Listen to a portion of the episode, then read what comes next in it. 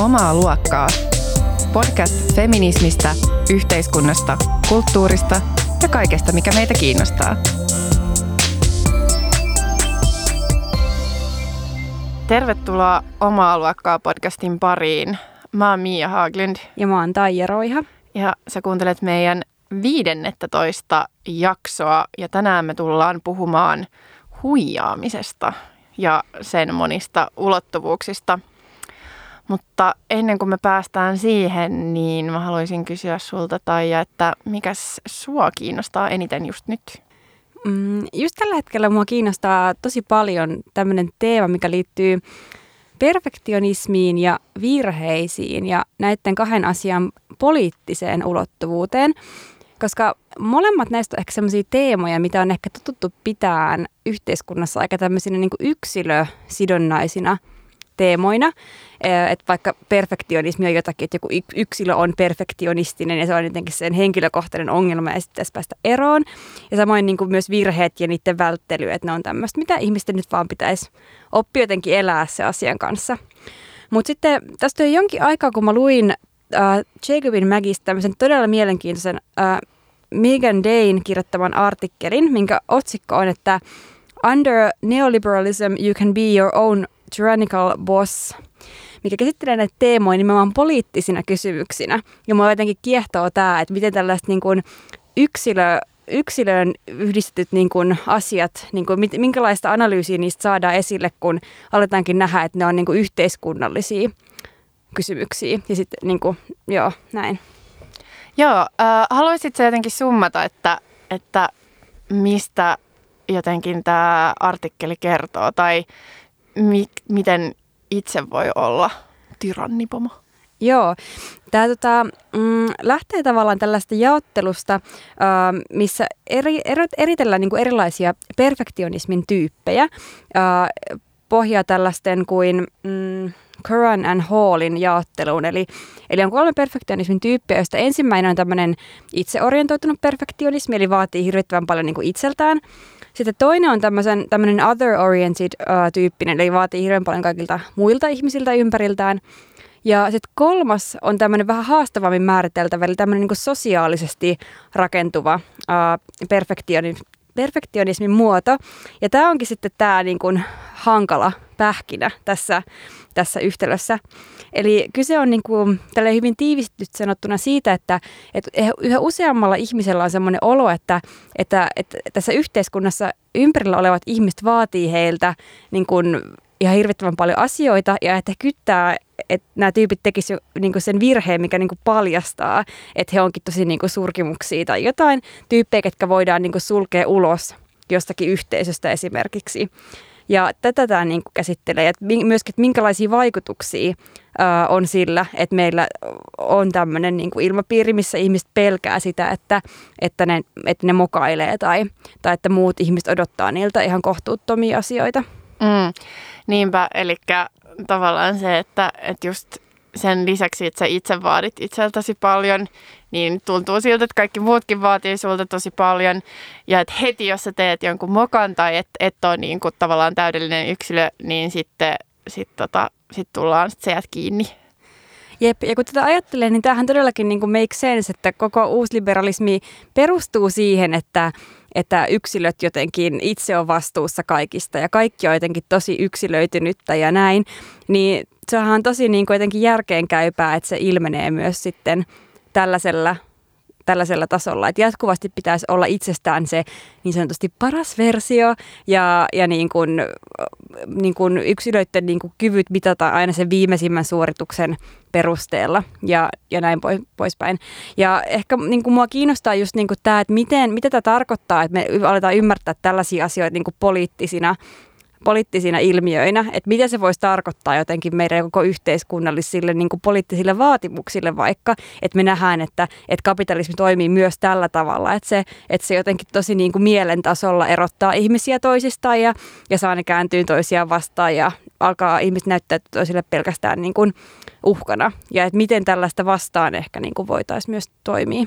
Ja tämähän siis myös johtaa ää, paljon sellaisen niin burnout-kulttuuriin tai silleen, että et ei vaan, että et, et sä niin koet, että että sä et pärjää tavallaan missään, että ää, että työelämällä on ihan hirveästi vaatimuksia, sosiaalisesti on ihan hirveästi vaatimuksia, just se, että sun pitäisi olla koko ajan se paras versio itsestäsi, mutta sitten niin sulla on vaan niin paljon niitä vaatimuksia, että se on niin kuin mahdoton täyttää jotenkin ne kaikki, ja, ja sitten sä väsyt psyykkisesti tai silleen masennut, ahdistut, oot burnoutissa ja, ja palat loppuun. Että et senkin takia mun mielestä tätä just pitää tarkastella, koska just tällaista tota, äm, psyykkistä hyvinvointia tai mielen hyvinvointia, sitäkin tarkastellaan tosi usein tosi yksilöllisesti. Että on silleen, että no, että sinä nyt vain olet masentunut tai sinä olet ahdistunut. Ja okei, okay, viime aikoina on mun mielestä puhuttu just paljon enemmän niin kuin työelämään liittyen siitä, että, että se ei ole vain yksilö, joka on – äh, masentunut, vaan että et se on niinku kokonainen työkulttuuri tai tavallaan se kulttuuri, missä me ollaan tällä hetkellä ja mihin mun mielestä just tämä tosi hyvin pureutuu.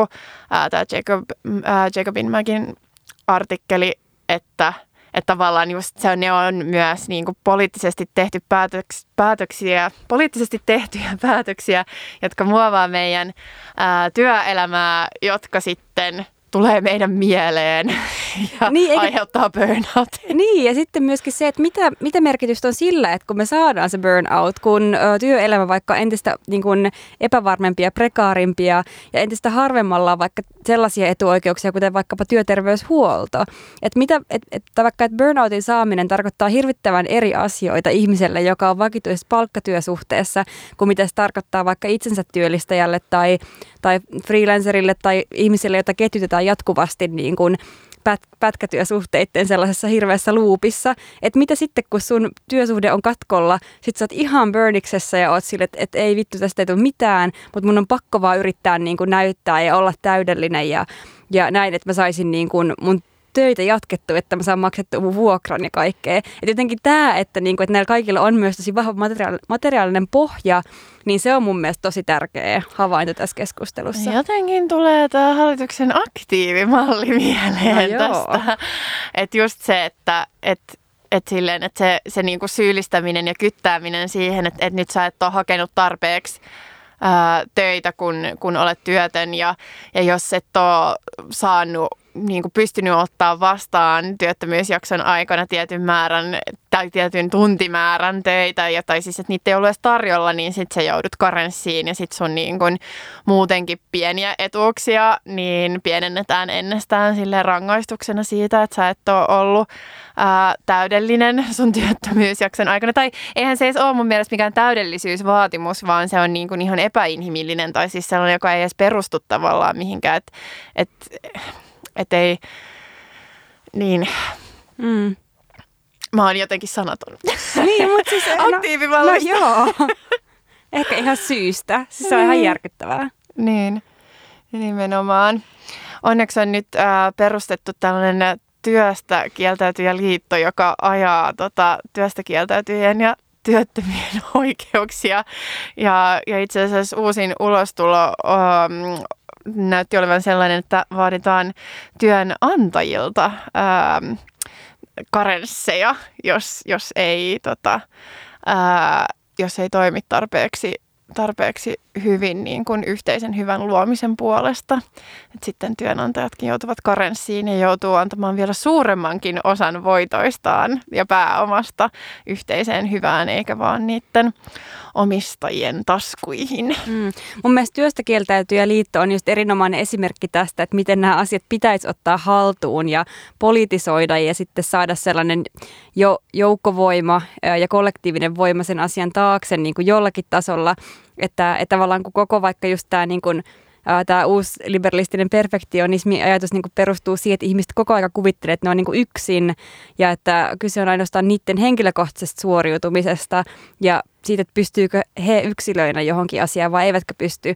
Niin tota, täm, tämmöinen asetelmahan niin kuin kyseenalaistaa myös sitä hirveän vahvasti ja se ylipä, ylipäätään erilaisten yhteisöjen niin kuin kehittäminen ja sellainen jotenkin yhdessä tekeminen ja välittämisen kulttuuri, niin kyllä se mun mielestä niin kuin, on myös niin kuin, omanlaisensa vastaisku tämmöiselle. Joo, ja just se, että, että kyseenalaistaa sen ää, jotenkin palkkatyön äm, funktion tai jotenkin, että se on ainoa, että, että ainoastaan ne asiat, joista sä saat palkkaa, niin on merkityksellisiä, että, että ihmiset tekee vaikka mitä niin kuin merkityksellisiä asioita, että joistain sai palkkaa, joistain ei saa palkkaa, mutta sekin on täysin keinotekosta tavallaan, että mistä sä saat sitä palkkaa ja mistä, että, että vaikka ihminen, joka hoitaa himassa ää, lapsia ja ei saa palkkaa tai ehkä saa jotain etuutta, mutta kuitenkin, niin, niin tavallaan kyllä sekin on työtä. Tai ihminen, ihmiset, jotka niin kuin vapaa-ajalla tekee vaikka mitä järjestöhommia ja järjestää vaikka mitä asioita, jotka kyllä vie kuitenkin niin kuin yhteiskunnallista keskustelua ja kehitystä eteenpäin, kyllä sekin on työtä, mutta siitä ei saa palkkaa, niin, niin tota, sekin senkin takia mun mielestä on hyvä, että on tällaisia ää, aloitteita, jotka puhuu just ää, tota, siitä just keinotekoisuudesta ja myöskin ehkä siitä kestämättömästä tilanteesta, missä me ollaan meidän tota, työvoimapolitiikassa ja muutenkin niin kuin työkulttuurissa tällä hetkellä, koska me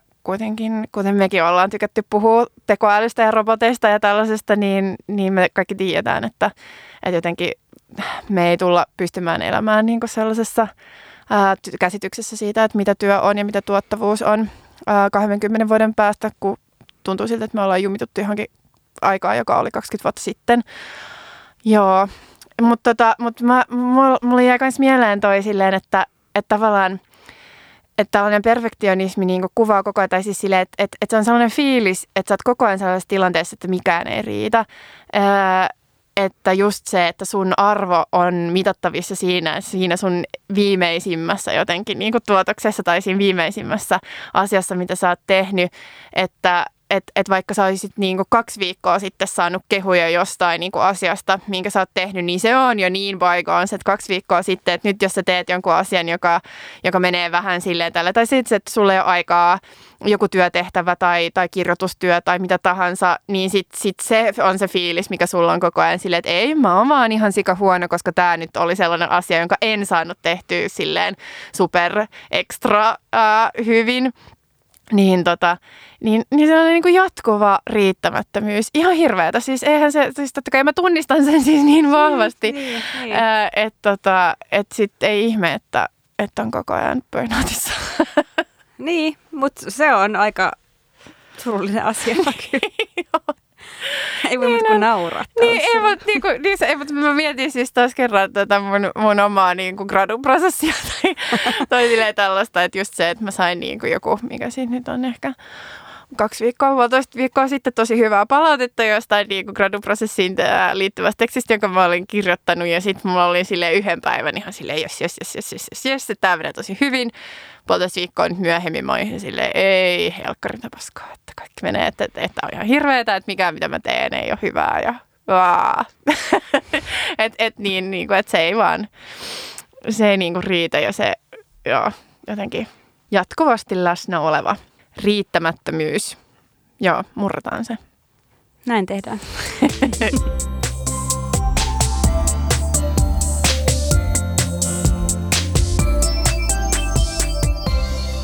ja siis tästä tulee myös mieleen just sellainen, että, että, että just se, että kun koko ajan ähm, tuntuu siltä, että, että on riittämätön, niin samaan aikaan tuntuu siltä, että koko ajan just nimenomaan huijaa. ähm, tota, vaikka työelämässä tai missä tahansa, mutta just sellainen sille, että, että on se fiilis, että koska kun sä oot se sun oma ää, tavallaan henkilökohtainen tyrannipomo, joka koko ajan kyttää itseäsi ja tunnet niin kuin myös sun selässä sillä silmät, jotka kyttää sua, niin sun pitää tavallaan huijata sun ympäristöä ja olla silleen, että kyllä mä oon hyvä, kyllä mä oon hyvä, kyllä mä oon hyvä. Ää, ja, ja sehän liittyy mitä keskeisimmin meidän äm, tämän päivän teemaan, eli huijaamiseen. Ähm, ja huijarisyndroomahan on siis sellainen asia, mistä, mistä on puhuttu aika paljon viime vuosina. Haluaisit sä kertoa tai vähän enemmän siitä, että mikä tämä huijarisyndrooma oikein on? Uh, joo, tota, mm, huijarisyndroomahan on siis psykologian saralla kehitetty käsite. Ja tämän termin on kehittänyt tämmöinen psykologi, terapeutti ja tutkija Pauline Rose Clance jo 1970 luvun lopulla Jenkeissä.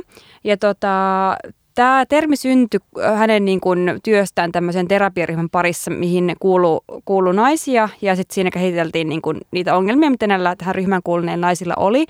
Ja siinä oli esimerkiksi vaikka tämmöisiä teemoja kuin vaikka osa, osaamattomuuden kokemus, mikä on ristiriidassa sen ympäristön antaman palautteen kanssa. Ja sitten siihen se yhdistettiin tämmöisiin asioihin kuin vaikka perfektionismi, itsekriittisyyteen, vaativuuteen itseä kohtaan ja sitten suorittamispakkoon. Ja sitten vielä tota, tämmöisessä kirjassa nimeltään uh, huijarisyndrooma, minkä on kirjoittanut Tiina Ekman, missä nämä mun kaikki faktat ovat siis uh, peräisin – niin tota, tässä sanotaan myös näin, että, että näiden kaikkien taustalla on epävarmuus omasta itsestä, minuudesta ja kelpaamisesta sellaisena kuin on. Niihin liittyy usein työuup- työuupumusta, ahdistusoireita, paniikkiolotiloja tai kohtauksia ja vähintään lievää masennusta. Ja mullahan on ollut noin kaikki, jonka takia ää, niin olenkin päässyt ihanasti oman työterveyteni kautta terapiaan. Niin tota, mulle kyllä resonoi tosi vahvasti toi huijarisyndrooma. Ja ei se ole mulle niin kuin tuttu pelkästään työelämästä, vaan kyllä mä oon niin kuin kokenut sitä jotenkin pidemmän aikaa. Ehkä silleen vahvimmiten alkaen siitä, kun äm, pääs opiskelemaan yliopistoon. Ja ja yhtäkkiä oli just sellaisessa ympäristössä, missä tuntui sille, että kaikki muut tietää jotenkin niin kuin kaikesta kaiken ja on käynyt jollain sellaisella mysteerikurssilla, josta mä en ollut tietoinen, joka niin kuin oli joillekin tarjolla sille lukion ja yliopiston välissä, jossa niin kuin opetettiin kaikki nimiä ja, ja filosofeja ja historiallisia figuureja, joista pitää tietää. Ja mä olin sitten vaan missannut tämän kurssin. Ja sen takia mulla oli koko ajan sellainen fiilis, että, että mä niin kuin jokaisen jotenkin nimen tai jotenkin jokaisen sellaisen teesin, jonka mä ää, kuulin jostain tai, tai löysin jostain, sitten mä käytin sitä aina niin kuin tilaisuuden tullen, niin kuin name-droppasin sen yhden tyypin, jonka mä tiesin. Jotenkin, niin kuin, että mä pysyisin yhtään mukana jossain keskusteluissa. Ja silloin tuntui just siltä, että huijaa koko ajan, koska oli sille, että en mä oikeastaan tiedä tästäkään tutkijasta tai sen ajatuksista tai hirveästi – mutta mä nyt heitän sen vaan tähän niin, että se näyttää siltä, että mä oon jotenkin ihan messissä tässä, että mä, mä oon jotenkin tosi pätevä sosiologi vaikka, niin kuin olen. Mulla kanssa yliopisto on ollut jotenkin näiden tunteiden kehittymisen ehkä se suurin kehto suorastaan, että on päässyt oikein niin kuin kukoistamaan siellä jotenkin kaikkien muiden fiksujen ja tosi lukeneiden ihmisten parissa, että se jotenkin itseä, itsensä vertaaminen muihin, niin kyllä lähti toden teolla liikkeelle, sanotaan niin kuin yliopistokontekstissa.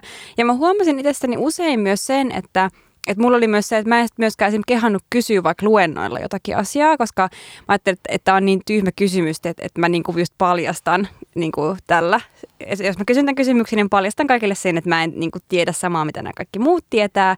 Ja sitten niinku, ne, no, sitten tästä seuraa kauheita asioita, koska kuka nyt haluaisi vaikka hengaa munkaan, jos ne pitää mua täysin tyhmänä, mikä on tosi ongelmallinen käyttäytymismalli, koska mitä tässä itse myös tässä huirisyndrooma-kirjassa kirjoittaa, että tavallaan se pahimmillaan se myös estää meitä niin kuin oppimasta ja se voi jopa luoda sitä niin kuin, tavallaan oike, oikein tavallaan, että se pelko sitä, että ei tiedä mitään, niin voi jopa alkaa toteutumaan tavallaan sen kautta, että sitten niin kuin jotenkin vaan tällaisilla teoilla ei jotenkin uskalla edes näyttää tietämättömyyttä. Eli ei myöskään ole vastaanottavainen samalla tavalla ehkä uudelle tiedolle. Niin, ei pääse niinku kehittämään itseään samalla tavalla, koska ei pysty sille myöntämään sitä, että Aa, no itse asiassa mä en nyt oikein tiedä tästä, tai että mä haluaisin tietää tästä enemmän, tai onkohan mä itse asiassa ymmärtänyt nyt tämän, että mä haluan ymmärtää tämän oikein, tai tavallaan mistä tässä on kysymys, mutta nyt jos mä kysyn tarkentavaa, niin sitten kaikki ajattelee, että et sä nyt tajunnut, tota, että tämähän nyt ihan ilmiselvää, että miten tämä toimii tai miten tämä teoria on tai, tai näin.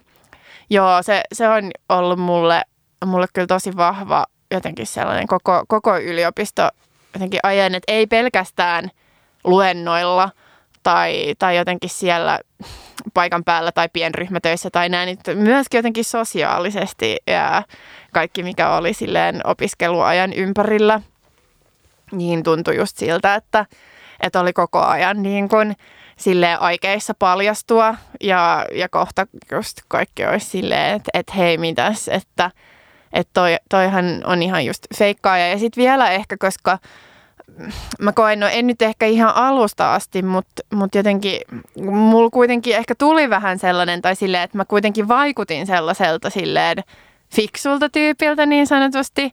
Tai koska mä olin kuitenkin tosi kiinnostunut siitä, mitä mä opiskelin ja, ja näin, niin sit se jotenkin vielä pahensi sitä, että, että, tota, että ihmiset ajattelee, että mä oon jotenkin tosi fiksu tai lukenut tai jotain näin, mutta en mä oikeasti oo, että en mä oikeasti tiedä mitään, että mä vaan just heittelen näitä. Mun tulee siis niin vahvasti mieleen ää, toi Ferranten Napolisarja ja just siinä, kun tota, ää, kun Lenu kokee, että kun hän pääsee jotenkin ensimmäisiin tällaisiin sosiaalisiin tilanteisiin, olisiko sen lukioaikoina, niin, niin sitten hän, hän jotenkin vaan heittelee jotain tiettyjä nimiä tai jotain niin kuin termejä tai sanoja, koska ne on niin kuin ainoita, mitä hän tietää, että vaan että pystyisi yhtään olemaan mukana keskustelussa. Ja sitten saa myöhemmin tietää, että kaikki on pitänyt häntä jotenkin tosi fiksuna siinä keskustelussa, niin siihen mä kyllä samaistun tosi paljon. Niin, koska eihän ne muutkaan keskustelukumppanit, koska niin kuin tiedä välttävät yhtään sen enempää, että, että tavallaan, että sitten käydään niin kuin vertaisten kanssa ja jokainen tietää vähän sieltä ja täältä. Ja sitten ehkä myös se, että jos itsellä on koko ajan itsestään se olo, että mä tiedän vähemmän kuin muut, niin toisten ihmisten esittämät niin kuin pienimmätkin tiedon muruset näyttäytyy niin kuin jotenkin todisteena siitä, että ne on ihan helvetin fiksuja ja että mä taas on silleen tosi huono. Ja tässä taas näkyy tämmöiset kaksoistandardit niin kuin itsen ja muiden osalta, että just näitä samoja niin kuin tämmöisiä heittoja ei osaa tulkita itsessä semmoisina niin kuin pätevyyden tai osaamisen merkkeinä, mutta toisilla ne näyttäytyy sellaisina, mutta itse, itsellä vaan sellaisena niin kuin pinnallisuuden tämmöisinä jonain ilmentyminä.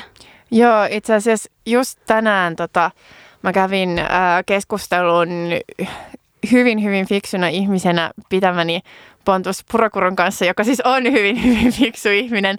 Mutta tota, mut sitten ää, sit me keskusteltiin just, just yhdestä aiheesta, joka oli niinku tosi lähellä just sitä, tai, siis, tai joka liittyi minun graduuni. Ja sitten kävi ilmi, että, että mä osasin selittää Pontukselle mun oman gradun sisältöä. Ja se oli silleen, niin, niin, okei, no nyt mä ymmärrän tämän. Ja sitten mä olin silleen, wow, että mä osasin jotain, mikä ei ole ehkä niin outoa, koska niin, mä oon kirjoittamassa siitä siis niin tutkielmaa. Niin mä mietin, että toi, toi niin menee aika next level, että sä ajattelet silleen, että, että sä et osaa edes selittää sun itse kirjoittama jutun sisältöä silleen, että, että Pontus vaikka ymmärtäisi sen paremmin kuin sinä, vaikka sä sitä koskaan niin, lukenut. Nimenomaan. niin, joo, kyllä.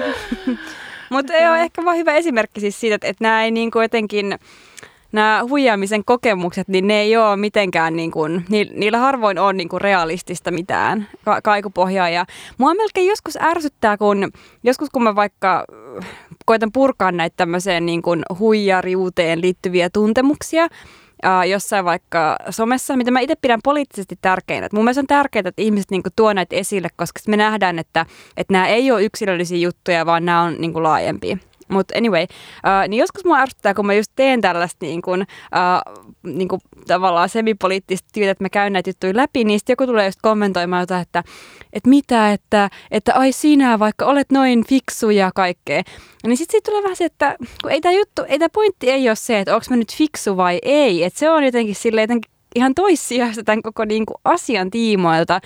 Että siinä taas niin kuin viedään jotenkin se semmoiseen, en mä tiedä, joku siinä niin kuin niin. häiritsee, että tai saat sä kiinni tästä? Joo, että just se, että et eihän sun tarvitse kokea tällaisia tuntemuksia jota varmaan monien muiden tarvitsisi tuntea. Niin, vähän joo. joo Mutta tota, että et just niin kuin se, että et kyllä tällaista tavallaan tällaista niin kuin huijarifiilistä tai kyttäysyhteiskuntaa tai tällaista niin kuin yhteistä jotenkin perfektionismin vaatimusta tavallaan tarvitaan, mutta sun ei tarvitse niin kuin siitä stressata, koska sähän oot jo niin kuin hyvä yksilö niin sanotusti. Ja sitten on just vaan silleen, että mitä helkkari, että mi, mi, miksi meidän tarvitsee olla niitä hyviä yksilöitä, että, että just, äm, tai, tai oliko tämä niin näin mä ajattelen, että se oli se, mitä sä tuossa niin, sanoit. Ei, joo, joo, ehkä jotenkin tolleen, joo. Joo, joo. joo että et just se niinku vaatimus ylipäätänsä, että se vaatimus jää samaksi, mutta se on enemmän silleen, että sun ei tarvitse stressaa, koska sä oot jo niin hyvä ja niin fiksu ja niin kaikkea. Mutta tuosta itse tuli mieleen, koska Koska, koska no, sähän esimerkiksi kutsut mua joskus tosi raivostuttavilla lempinimillä, niin kuin vaikka taituri tai kotinero tai tällaisia. Ja, ja sitten niin kuin, mitkä, mistä mä en ikinä ole kauheasti niin kuin tykännyt, niin mulle ollut joskus vähän sama, mitä sä sanoit tuossa aikaisemmin, että, että semmoinen olo, että, että onkohan niin, että mä oon joskus onnistunut istuttamaan ihmisten päähän semmoisen mielikuvan itsestäni, että mä oon silleen fiksu ja lukenut ja jotenkin analyyttinen ihminen tai jotakin tällaista. Ja sitten kun ihmiset on kerran saanut sen semmoisen niin kuin skeeman tavallaan niiden aivoihin, niin ne tulkitsee kaikki mun tekoisen perusteella, vaikka sillä olisikaan mitään pohjaa. Mutta toisaalta toihan on ihan päinvastaista kuin mitä se tota, Jacobinmäkin ää, artikkeli sanoo, jonka mukaan niin kun sua kritisoidaan aina tai sut, sut arvostellaan aina sen, sen viimeisimmän suorituksen perusteella. Eli jos se vaan olisi joku falski kuva, jonka sä olisit joskus, a, toi, joskus antanut, niin eihän ihmiset pysyisi sille, että jos niin kaikki, mikä sä oot tehnyt sen jälkeen, on ollut täysin päinvastaista, mm. niin sittenhän ihmisille ei olisi jäänyt sellainen kuva. Niin, mutta näistä tässä on ehkä myös se ero, että puhutaanko sille vaikka ystä, ystävistä vai sille laajasta yleisöstä. Niin, no, mutta kyllä sekä ystävät että laaja yleisö pitää sua nerona. Niin. no, ehkä meidän ei tarvitse puhua enää tästä. Mutta siis se, mitä mä haluaisin tästä äh, huijari-syndroomasta äh, vielä sanoa, on se, että tästähän on puhuttu myös, onko tämä niinku syndroomaksi kutsuminen ylipäätään hyvä termi tälle niin kuin koko asialle, koska jotenkin se ehkä vähän niin kuin, äh, tuo siihen semmoista niin diagnoosimaista leimaa, ja kuitenkin kyse on ehkä niin kuin, se on tosi yleisestä niin kuin asiasta. Mun mielestä tässä kirjassa oli, että, että joidenkin tutkimusten mukaan joku 70 prosenttia ihmistä kokee niin kuin tällaisia asioita, mitä voidaan niin kuin luokitella just niin kuin tähän syndroomaan tai NS-syndroomaan niin kuin kuuluvaksi. Ja tässä puhutaankin ehkä enemmän huijari-ilmiöstä kuin syndroomasta. Ja munkin mielestä se on ehkä parempi termi kuin tämä syndrooma, koska se ehkä niin kuin jotenkin just No, se tekee sitten ehkä jotenkin helpommin niin kuin lähestyttävän jollain tavalla ehkä. Joo, ja sitten se poistaa siitä sen ö, yksilöllisyyden tai tavallaan Totta, sama, sama mistä me puhuttiin tuossa tuossa aikaisemmin, että, ää, että just se, että, että nehän on just niinku rakenteet myöskin tuottaa tavallaan tätä, tätä oloa, että huijaa koko ajan. Ja just nämä, nämä vaatimukset ja, ja siis tavallaan tämä jotenkin sosiaaliset dynamiikat sun muut.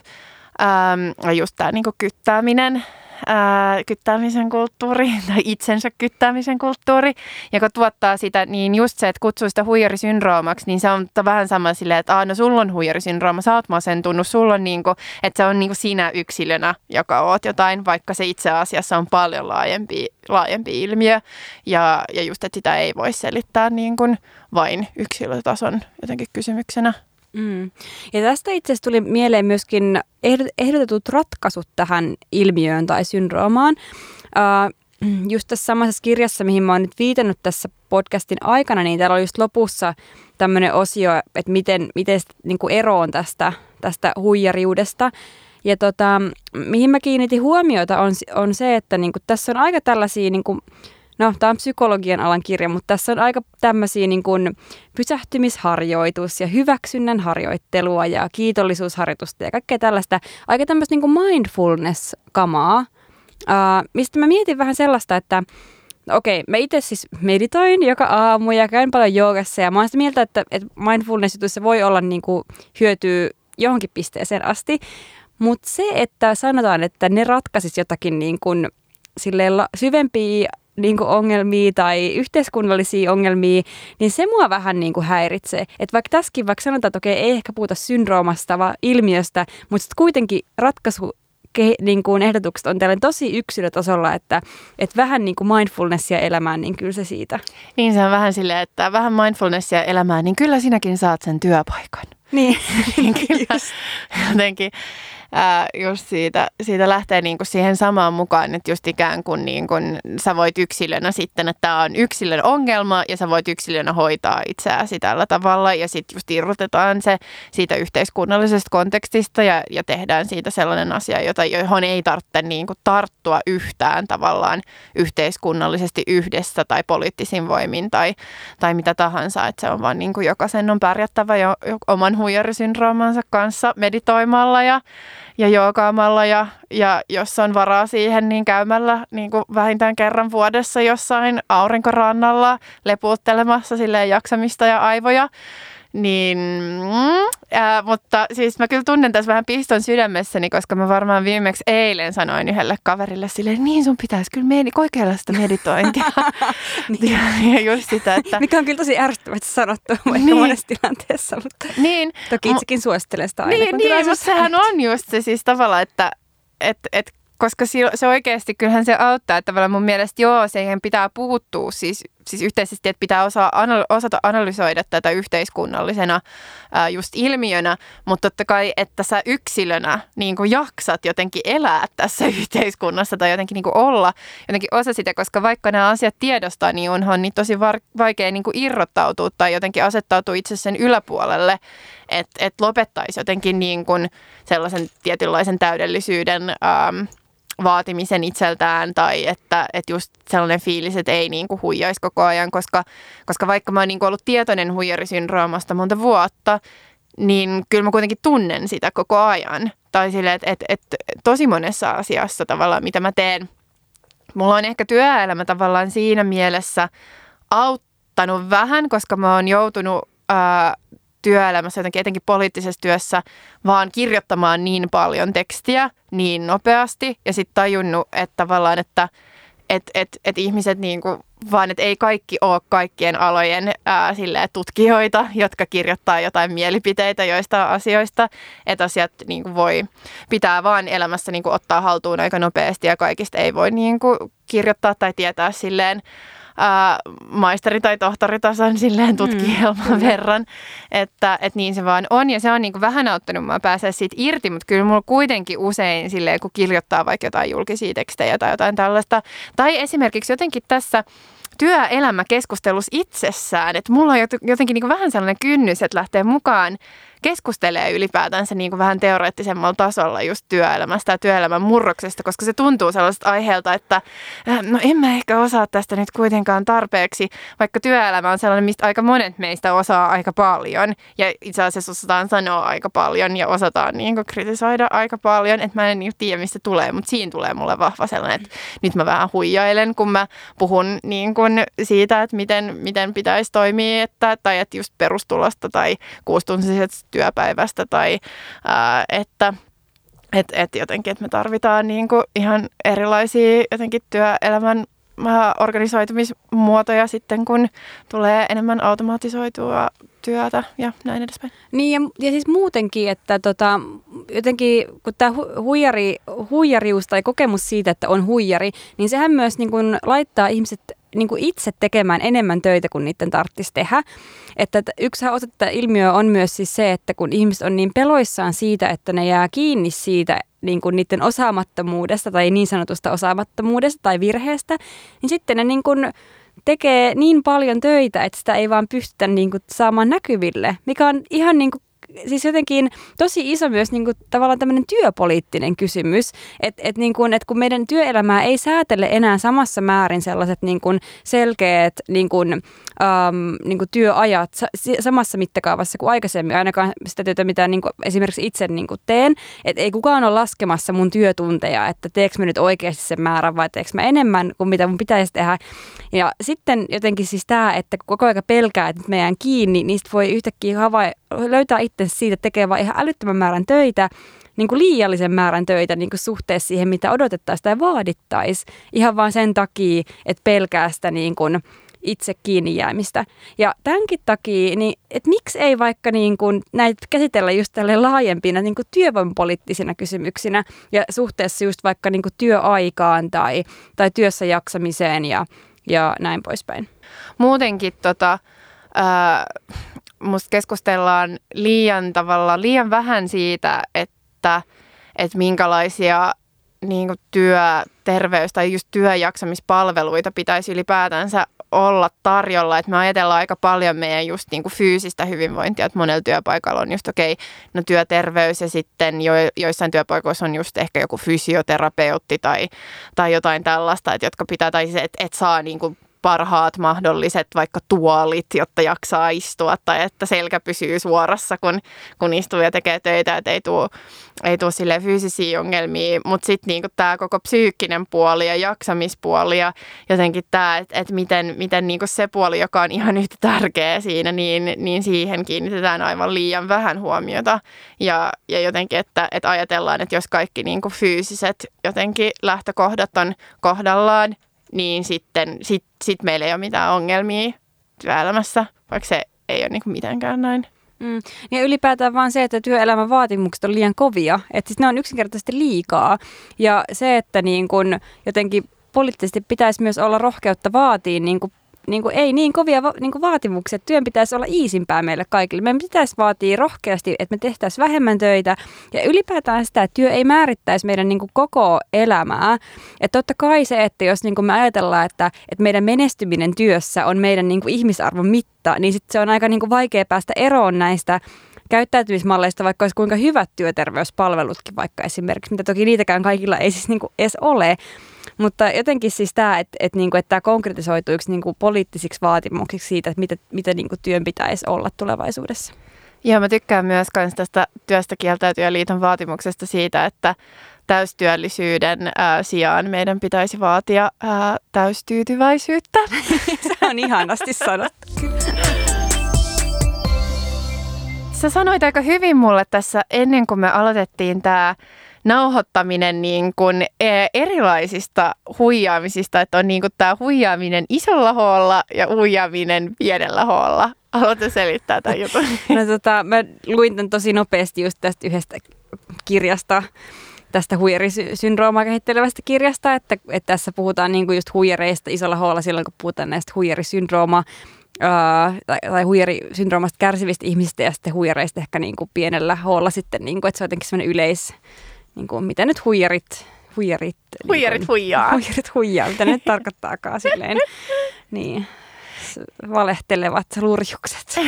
niin, mutta siis mua kiinnostaisi vähän käsitellä myöskin tätä huijaamista pienellä hoolla, ähm, tämän ison hoon huijaamisen äh, kylkeen. Eli tota, että et mis, mi, mitä niin kuin, musta huijaaminen käsitteenä on muuten, muutenkin sille hauskaa, että on sille, että että se ei ole niin kuin, ää, valehteleminen on niin kuin jotenkin niin paljon törkeämpi tai jos sua syytetään jostain, että jos sua syytetään valehtelusta, niin sit se on silleen shit, että nyt, nyt, nyt mä oon tehnyt jotain pahaa.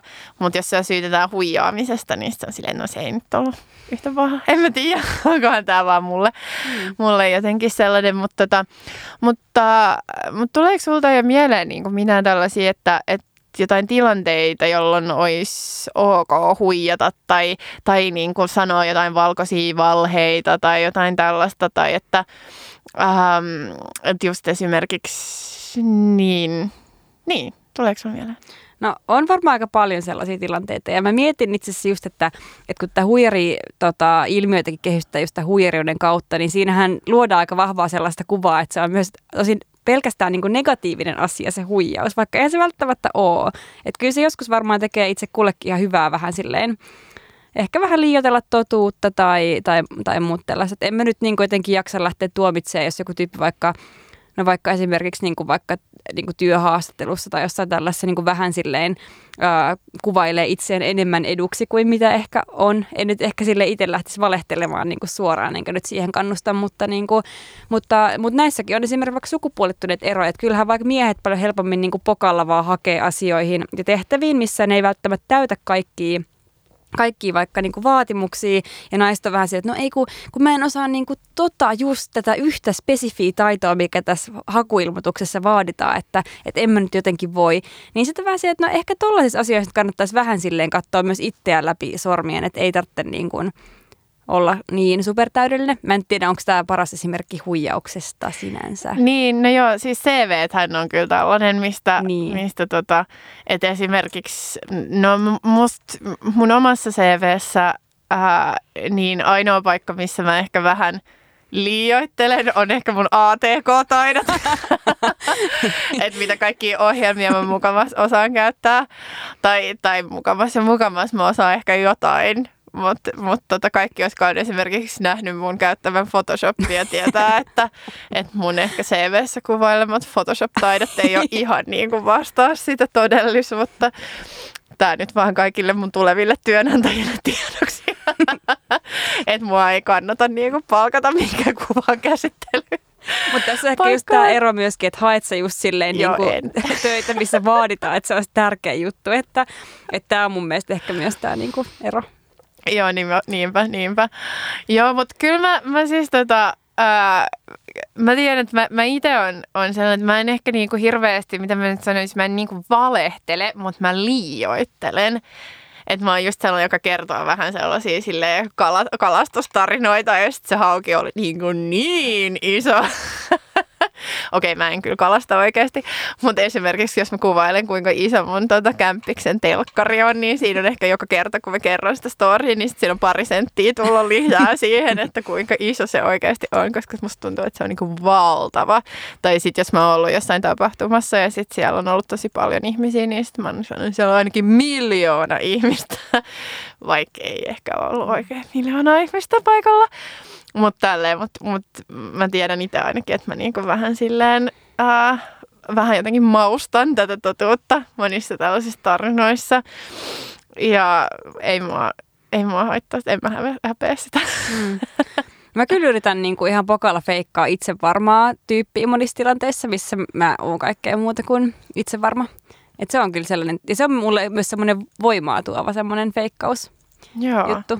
En mä, niin, en mä tiedä, onko tämä nyt sellainen kunnon hu- huijaus. Ehkä on se niin vähän, että niinku se, et saa jotenkin itselleen semmoisen niinku, niinku kuoren, että et mä nyt on tosi niinku pro muija tässä hommassa, mitä mä teen ja niinku, millään ei ole väliä, mitä vaikka yleisö sanoo. Että. Niin.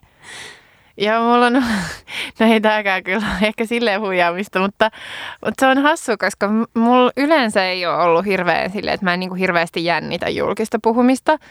Ää, mutta tota, etenkin jos mulla on se puhe siis kirjoitettu näin etukäteen, että mun ei tarvitse tavallaan siinä niin kuin ihmisten edessä keksiä päästä niin mitään hyviä lauserakenteita tai jotain, että mulla on se kirjoitettu ja sitten mä tavallaan luen sen siinä niiden edessä, niin, niin se ei ole sille ennen jännittänyt mua yhtään. Mutta jotenkin tämän viimeisen vuoden aikana niin pari kertaa, kun mulla on ollut sellainen siis iso, iso yleisö sille edessä, niin mun kädet on alkanut täristä. Ähm, mutta se ei ole kuitenkaan tullut ääneen, niin sitten mä oon jotenkin mennyt seisomaan jotenkin sellaiseen asentoon tai sellaiseen paikkaan just jonkun puhujapöntön taakse tai silleen, että kukaan ei niin näkisi mun käsiä, että ne niin tärisee, niin sitten mukamassa on silleen niin kuulisti vaan vetää sen puheen. Ja sitten tota, sit jälkeenpäin just kysyy joltain niin hyvältä tutulta silleen, että hei näkyykö oikeasti, että noin mun kädet on ihan vaan vispastossa, että et ei kai kukaan nähnyt, että et mä, et mä olisin ollut jotenkin hermostunut tai näin.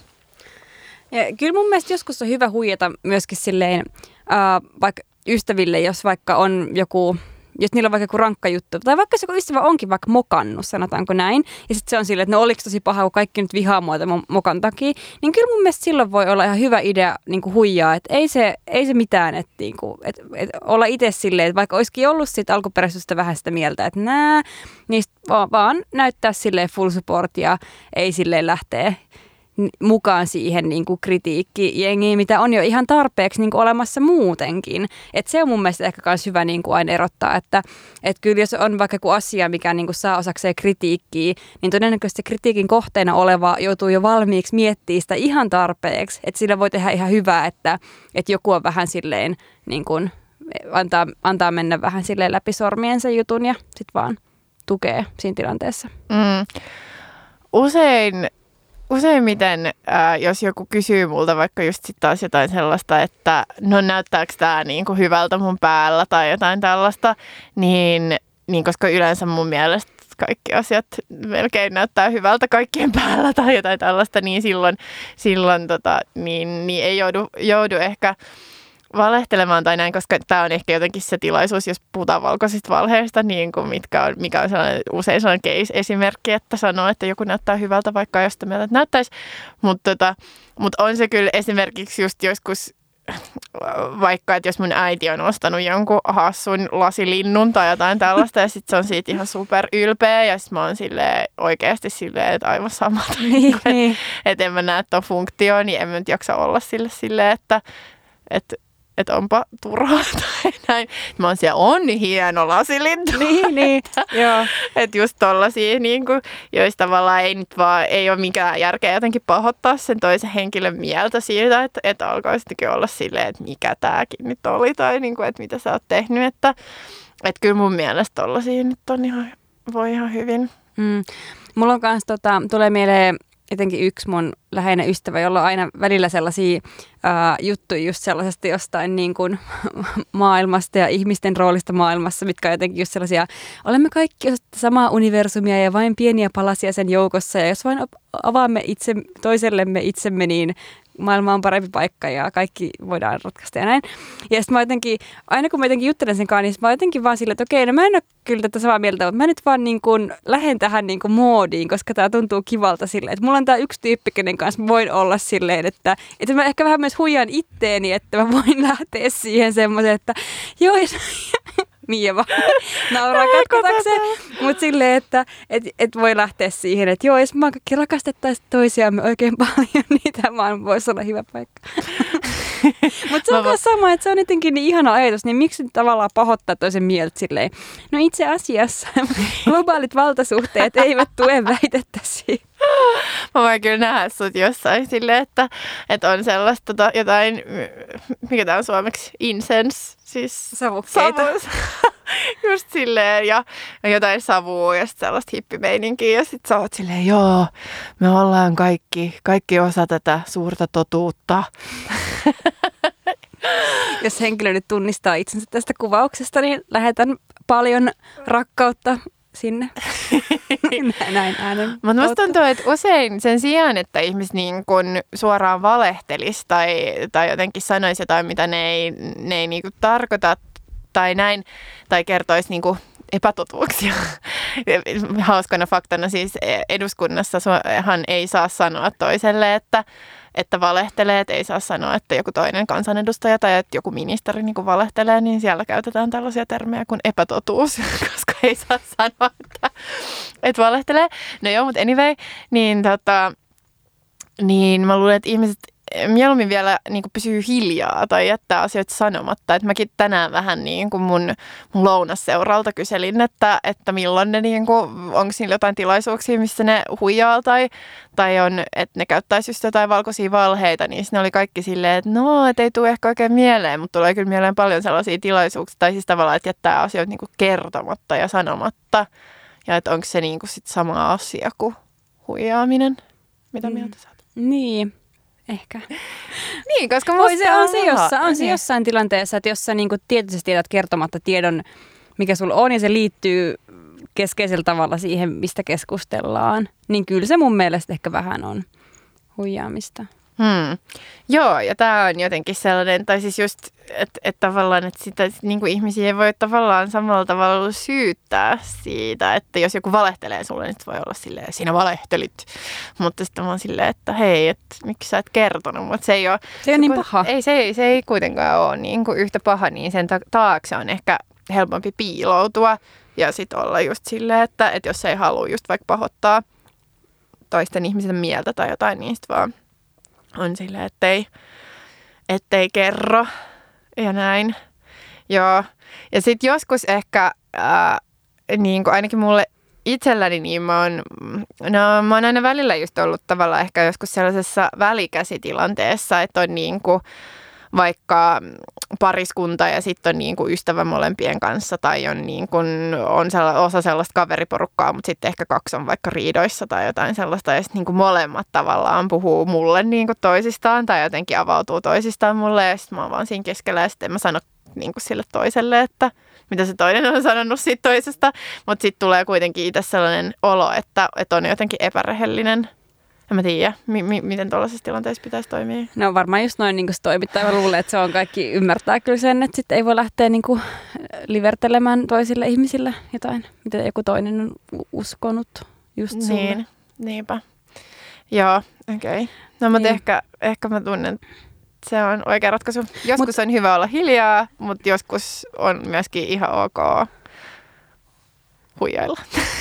niin, ehkä, ehkä jotenkin summauksena vaan siis tästä teemasta. Se, että, että sellaisesta jotenkin niin, tu, miten, mikä on nyt taas tämä turha huijaaminen, mutta jotenkin sellaisesta niin kuin jatkuvasta niin kuin pelosta jotenkin ja itseepäilystä, niin olisi tosi hyvä, että jotenkin että siitä yritettäisiin opetella pääseen eroon, mutta mä en halua sanoa silleen, että, että joku yksittäinen tyyppi kuuntelee silleen, että nyt, miten mä nyt pääsen tästä henkilökohtaisesti eroon, vaan silleen, että nämä myös asioita, mitä jotenkin silleen käsiteltäisiin niin kuin ihmiset yhdessä öö, niin kuin erilaisissa paikoissa, vaikka, vaikka työyhteisöissä, että mitkä on vaikka sellaisia toimintamalleja, että mitkä ruokkii ihmisillä sitä ää, tunnetta. Et koska kyllä me tiedetään, että se, tu, se on vahvempi joissain tilanteissa kuin toisissa. Mm. Ja et, et miten sitä saataisiin niinku purettua, että ei jätäisi pelkästään sille, että meditoi ja joogaa vähän ja huolehdi itsestä tee jotain kivaa, niin kyllä se siitä ää, linjalle. Ja sitten se, että et joskus taas huijaamiselle on ihan aikansa ja paikkansa ja se voi olla jopa aika voimauttavaa joskus vähän liioitella omia kykyjään, niin sitten voi saada sellaista niin kuin vahvistusta myös omalle itsetunnolleen. Tekee ihan hyvää. Joo, mä ainakin tykkään siitä, kun ihmiset kuuntelee mun tarinoita, kun mä vähän kerron, kerron näitä mun kalatarinoita. Mutta Mia, olisiko vielä tähän loppuun sulla jotakin, mitä sä haluaisit suositella meidän kuulijoille? Joo, uh, mä oon viime aikoina tota, nyt taas vähän silleen lukenut ja katsonut leffoja ja jotenkin kaikkea tällaista, niin mulla oli vähän vaikea valita, mutta mä päädyin äh, siihen, että mä haluaisin suositella tällaista äh, elokuvaa kuin Call Me By Your Name, ja, jonka mä näin itse asiassa ystävän päivänä äh, mun rakkaiden kämppisteni kanssa. Tota, se oli aivan ihanaa. Meillä oli ihanat ystävänpäivädeitit ja sitten se, se elokuva oli jotenkin vaan niin kuin – niin ihana tai, tai siis tosi kaunis, siis esteettisesti tosi kaunis, ää, tarinallisesti tosi kaunis äm, tai sellainen niin kuin katkeran suloinen ja, tota, ja, ja jotenkin vaan niin, niin hieno. Ää, se on siis tota, se, on, se ei ole niin, kuin niin uusi leffa, mutta se on kuitenkin uusi. Ää, tota, se on tullut Suomeen levitykseen varmaan vasta tota, tänä vuonna tai niinku uuden vuoden jälkeen, mutta musta mä oon niinku kuullut siitä puhetta, se oli Rakkautta ja anarkiaa festareilla jo siis viime syksynä, että tavallaan että se on niinku ollut jo ja vähän aikaa ja silloin mä kuulin siitä, mutta nythän se on myös, ää, tota, jos mä nyt ole ihan väärässä, niin silloin on, enkä olekaan, silloin on siis kolme Oscar-ehdokkuutta Eli tavallaan tällaisesta leffasta, mitä mä jotenkin ajattelin, että Aa, se on sellainen niin kuin pikku indie, indie-leffa, jota näytetään r taassa. Ja sitten nyt yhtäkkiä se, se onkin saavuttanut niin kuin paljon laajempaakin suosiota, niin varmaan sitä pääsee näkemään niin kuin yhdessä jos toisessa paikassa. Mutta se kertoo siis sellaista rakkaus, ää, rakkaustarinaa tota, niin kuin 80-luvun Pohjois-Italiassa ja siellä on kartanoa ja puutarhaa ja maaseutua ja viiniä ja kauniita ihmisiä ja jotenkin sellaista, jotenkin, oh, joo, sellaista niin kuin mässäilevää jotenkin luontoa ja, ja kauneutta. Nyt mä oon sanonut kaunis varmaan viisi kertaa tämän yhteydessä, mutta se siis oikeasti, se oikeasti pitää paikkansa. Ää, ja se oli niin hyvä, kun yksi mun kämpiksistä tota, sanoi sen leffan jälkeen just silleen, että, että vaikka se on niin kuin, äm, on 80-luvulla tavallaan tapahtuu se tarina, se rakkaustarina, niin, niin se esteettisesti kuitenkin niin kuin on tehty tavallaan tämän äh, vuosi, tai siis meidän niin kun, jotenkin katsojien ähm, silmille, koska se ei ollut siellä vaikka niin se tyyli, millä ihmiset vaikka oli pukeutunut tai, tai hiustyyli tai näin oli kasaria, mutta se oli sellaista niin kuin nättiä nättiä kasaria. Se oli sellaista jotenkin ää, tyylikästä kasaria, että kaikki ne niin kuin rumimmat mokat ja jotenkin sille, kun kasarit kuitenkin tunnetaan myöskään aika sellaisena niin kuin muodiltaan tai jotenkin sellaisena, että siinä olisi voitu mennä ihan eri suuntaan, mitä tulee siihen estetiikkaan, mutta se oli tavallaan sellaiselle niin kuin 2017 silmälle tehty kasari estetiikka. Mutta tosi ihana ja kaunis leffa todellakin. Siis suosittelen kaikille. Mitäs sulla? Um, tota, mulla on taas ollut semmoinen vaihe, että mä en ole oikein ehtinyt enkä jaksanut katsoa enkä lukea mitään. Plus mulla on tämä ongelma, että kun Jyväskylässähän ei ole hirveästi siis leffoja. Että et, et tulee just joku hyvä leffa ja mä oon silleen, että jes mä haluan mennä katsomaan tämän. Sitten mä menen katsomaan niin Finkinon nettisivut ja että ei helvetti, että täällä ei vaan niin kuin mene mitään. Ja lähiaikoina mä oon jutellut monien mun niin kuin, tai yllättävän monien tyyppien kaakilla mä oon kertonut tämmöistä juttua, että yhtenä viikonloppuna, kun ei halunnut mennä baariin, niin päättikin mennä Prismaan. Että oli ainoa... Siis niin ainoa vaihtoehto, mitä voi Jyväskylässä tehdä lauantai-iltana, jos ei halua mennä baariin. Ja mikä tuli järkytyksenä... Tai muuta takaisin Mikä tuli järkytyksenä oli se, että mä en ole todellakaan yksin tämän kokemuksen kanssa, vaan Jyväskylässä on lukuisia ihmisiä, ketkä on menneet Prismaan lauantaina, koska he haluavat tehdä jotain, mutta ei mennä baariin. Eli ja jos meidän kuulijoissa on muita, jotka jakaa tämän kokemuksen, niin uh, ilmoittautukaa mulle. Kiinnostaisi paljon kaikki Prisma-kokemukset. Mutta mitä sä siis teet siellä Prismassa? No, uh, katon, että mitä jännää siellä on valikoimissa, mitä ei ole vaikka jossain mun lähikaupassa, en mä tiedä. Kävelen sinne ja silleen. Se on lauantai-ekskursio. niin, okei, okay, mutta mä en halua suositella ää, Prismaa. Prismaa kellekään. mutta mulle ei oikein, mä en oikein keksi mitä muutakaan mä suosittelisin, mut, joten mä suosittelen tällaista niin kuin, ää, to, toista ää, asiaa, eli puhelimen pitämistä pois päältä ja tällaista mm. o, vetäytymistä offline-tilaan. Se on tosi ihanaa, ää, rentouttavaa ja auttaa tosi paljon silleen katkaisemaan aivojen hektiset ö, sähkökäyrät hetkeksi illalla. Ö, joo, suosittelen kaikille. Puhelimet pois päältä vaan siis. Joo. Mä en tiedä, pystyisinkö mä itse tuohon.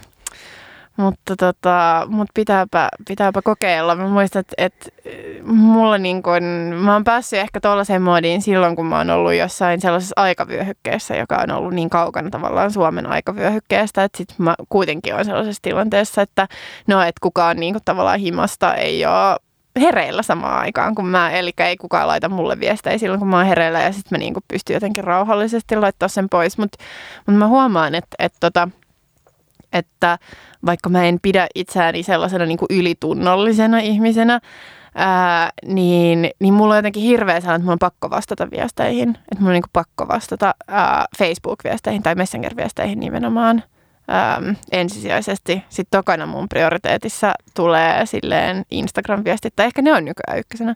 Ja sitten on Messenger, ja sitten on WhatsApp, ja sitten on mailit, ja sitten niin on hirveä viestintähierarkia. En mä nyt tiedä, miksi mä aloin kertoa tätä tässä, mutta mm. ää, joo, mutta jotenkin se, että pääsi jotenkin siitä kiinni, koska tiesi, että kukaan ei odota, että mä vastaan, ja sitten mä pystyn laittamaan sen puhelimen pois. Että mm. ehkä mun pitää treenata tätä. Joo, suosittelen. Joo. M- mutta äh, tämä taisi olla tässä tältä erää. Kiitos kun kuuntelitte. Uh, seuratkaa meitä Facebookissa ja Instagramissa. Meidät löytää sieltä nimellä Omaa luokkaa. Joo. Ja, ja niin. ja jos haluaa seurata meidän henkilökohtaisia Instoja, niin mä oon at Mia Haglund. Ja mä oon Etta Eroja. Ja laittakaa palautetta ja kaikkea kommentteja, ka- kaikkea. Ihan, Joo, ihan ja, missä vaan. Vaikka ja, ja taas, kerran, taas kerran kiitos teille kaikille, jotka olette laittaneet meille palautetta. Te olette siis tosi ihania. Se on niin kuin aivan mahtavaa. Ei voi edes kuvailla, kuinka ihanalta se tuntuu. Multakin tuntuu. Sitten sit tulee vähän taas tällainen, että voi ei, huijaa, onko minä teitäkin. niin, niin, että kohta tulee se jakso, minkä jälkeen kukaan ei enää halua kuunnella meitä. Niinpä. meni. Joo, okei. Okay. Mutta kiitos, kiitos kun kuuntelitte. Olette ihania. Hei hei. Kiitos, heippa. Omaa luokkaa